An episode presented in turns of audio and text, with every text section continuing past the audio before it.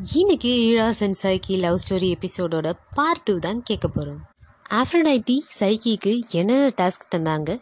லாஸ்ட்டில் ஈரோஸும் சைக்கியும் சேர்ந்தாங்களா? இந்த கொஸ்டின்ஸ்க்கான ஆன்சர்ஸ் தான் இப்போ தெரிஞ்சுக்க போகிறோம் நீங்கள் கேட்டுட்ருக்கிறது சாசி மாசி தமிழ் பாட்காஸ்ட் நான் ஞான் ரமேஷ் நீ என் பையனுக்கு பெஸ்ட் பேரா இல்லையா அப்படின்றத நான் தெரிஞ்சுக்கணும்னா நான் சொல்கிற மூணு டாஸ்க்கை நீ முடிச்சே ஆகணும். கண்டிப்பாக முடிச்சிட்டனா நீ வந்து ஈரோஸ் கிட்ட சேர்ந்துடலாம் அப்படின்னு ஆஃப்ரடைட்டி சைக்கி கிட்ட சொல்லிடுறாங்க.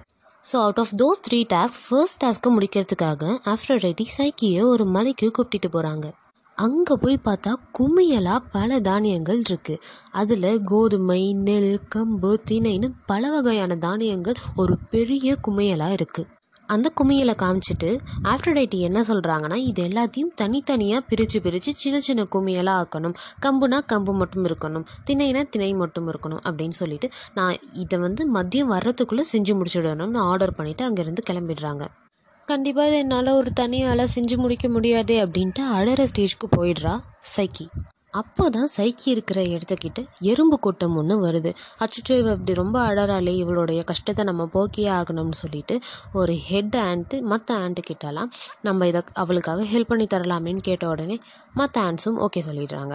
உடனே எல்லா ஆண்ட்டும் சேர்ந்து மத்தியத்துக்குள்ளே அந்த பெரிய மலை குமியல் மாதிரி இருக்கிற அந்த தானியங்களை சின்ன சின்ன குமியலாக மாற்றிடுறாங்க சைக்கி இஸ் ஹாப்பி நவ் அப்புறம் மதியமாக ஆஃப்ரடைட்டி சைக்கி என்ன பண்ணியிருக்கா டாஸ்க்கை முடிச்சிருப்பாருன்னு பார்க்குறதுக்காக வராங்க. வந்து பார்த்து ஷாக் ஆகிடுறாங்க எல்லாம் சின்ன சின்ன கும்மையெல்லாம் மாறி அதுவும் கரெக்டாக இருக்குது நான் சொன்ன ஃபர்ஸ்ட் டாஸ்க்லேயே இவ ஜெயிச்சிட்டாலே அப்படின்னு சொல்லிட்டு ரொம்பவே கோவமான ஆஃப்ரடைட்டி சைக்கியை பார்த்து நீ இந்த மலையிலே இரு உனக்கு சாப்பாடும் கிடையாது எதுவும் கிடையாது. மறுநாள் வந்து நான் என்ன டாஸ்க்னு சொல்கிறேன்னு சொல்லிட்டு கோவமாக கிளம்பி போயிடுறாங்க.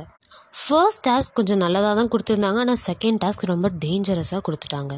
எஸ்டிஜின்ற ஒரு ரிவர் மலையிலேருந்து உருவாகும். அந்த ரிவரில் போய் தண்ணி எடுத்துகிட்டு வரணும் அப்படின்னு சொல்லிடுறாங்க. ஆனால் அந்த ரிவர் எப்படிப்பட்ட ரிவர்னால் ரொம்ப டிஸ்கஸ்டிங்கான ஃபில்த்தி வாட்டர் நிறைய இருக்கிற ரிவர் ஆஃப்ரோடேட்டி சொல்லிட்டாங்களேன்றதுக்காக ஒரு பாட்டில் எடுத்துகிட்டு அந்த பாட்டிலை ஃபில் பண்ணுறதுக்காக சைக்கி கிளம்பிடுறா.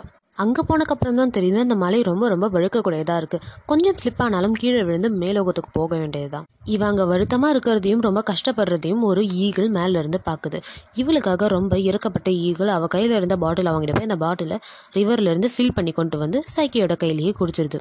சைக்கி அந்த பாட்டில் எடுத்துகிட்டு ஆஃப்ரோடைட்டி கிட்ட போகிறான் ஆஃப்ரோடைட்டி என்ன சொல்கிறாங்கன்னா கண்டிப்பாக இதை உன்னால் தனியாக பண்ணியிருக்க முடியாது. யாரோ உனக்கு ஹெல்ப் பண்ணியிருக்காங்க அப்படின்னு சொல்லிட்டு நான் உனக்கு இன்னொரு சான்ஸ் தரேன். தேர்ட் டாஸ்கில் நீ ஜெயிச்சாதான் ஹீரோஸ் கூட சேர முடியும்னு சொல்கிறாங்க சைக்கியும் சரின்னு அக்செப்ட் பண்ணிக்கிறான் ஆனால் தேர்ட் டாஸ்க் செகண்ட் டாஸ்க்கை விட ரொம்பவே டேஞ்சரஸாக இருக்குது என்னன்னா ஹேடிஸ் இருக்கிற அண்டர் கிரவுண்டுக்கு போய் பெர்சிஃபோனி கிட்ட அவளோட அழகுலேருந்து ஒரு ட்ராப்பை வாங்கிட்டு வான்னு சொல்லிடுறாங்க. அதுக்கான ஒரு பாக்ஸையும் சைக்கி கிட்ட கொடுக்குறாங்க. சைக்கி என்னன்னே புரியாமல் எப்படி போகணும்னு தெரியாமல் ரொம்ப கஷ்டப்பட்டு அந்த பாக்ஸை எடுத்துகிட்டு அண்டர் கிரவுண்டுக்கு போயிடுறா. அங்கே போனால் நிறைய இறந்த மனிதர்களுடைய ஆத்மா அங்கேயும் இங்கேயும் அலைஞ்சிட்டு இருக்கு.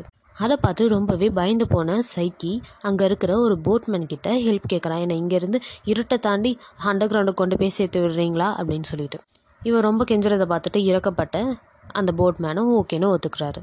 அட்லாஸ்ட் சைக்கி பெர்சிஃபோனியை மீட் பண்ணிடுறா. மீட் பண்ணி ஆஃப்ரோடைட்டி உங்கள் அழகுலேருந்து ஒரு ட்ராப்பை இந்த பாக்ஸில் போட்டு கொடுக்கணும்னு சொல்லிட்டு சொல்கிறாங்கன்னு சொன்ன உடனே பெர்சிஃபோனியும் ஆஃப்ரோடைட்டி தானேன்னு அவளுடைய அழகுலேருந்து ஒரு ட்ராப்பை அந்த பாக்ஸில் வச்சு கொடுக்குறாங்க.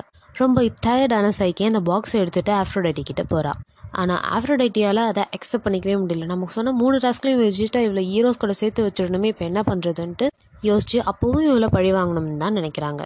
இதையெல்லாம் மேலே இருக்கிற கடவுள்கள் பார்த்துக்கிட்டு தான் இருக்காங்க. ஆனால் இது எதுவுமே தெரியாத ஹீரோஸ் அவளோட ரூமில் உட்காந்துட்டு சைக்கி அவனுக்கு செஞ்ச நம்பிக்கை துரோகத்தை நினச்சி வருத்தப்பட்டுருக்கான் அப்போது கடவுள்களோட மெசஞ்சரான ஹேமஸ் என்ன பண்ணுறாருன்னா சைக்கிக்கு நடந்த அத்தனை துன்பங்களையும் கொடுமைகளையும் ஹீரோஸ் கிட்ட போய் சொல்கிறாரு சைக்கி எனக்காக இவ்வளோ கஷ்டப்படுறாளா அப்படின்ட்டு அவள் செஞ்ச நம்பிக்கை துரோகம் எல்லாத்தையும் மறந்து சைக்கியை காப்பாற்றுறதுக்காக ஹீரோஸ் கிளம்புறான்.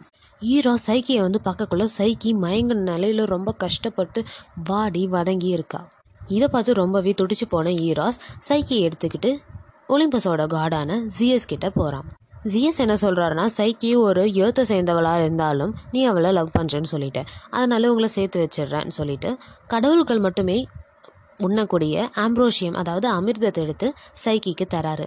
சைக்கியும் அதை சாப்பிட்டுடுறா. அதை சாப்பிட்டா ஷில் லிவ் ஃபார் எவர் சைக்கியும் ஒலிம்பஸில் ஒருத்தியாக மாறிடுறா. ஆஃப்ரோடைட்டிக்கும் கோவம் எல்லாம் போயிடுச்சு. ஏன்னா சைக்கி மேலே வந்துட்டதுக்கப்புறம் உலகத்தில் வாழற மக்கள் எல்லாரும் திரும்பவும் ஆஃப்ரோடைட்டியை வழிபட ஆரம்பிச்சிட்டாங்க. ஹீரோஸும் சைக்கியும் ஹாப்பியாக சேர்ந்துட்டாங்க. This is the end of this love story I thoroughly loved it and hope you all love it too. See you all in another episode and this is me Nyan Ramesh saying tada bye bye.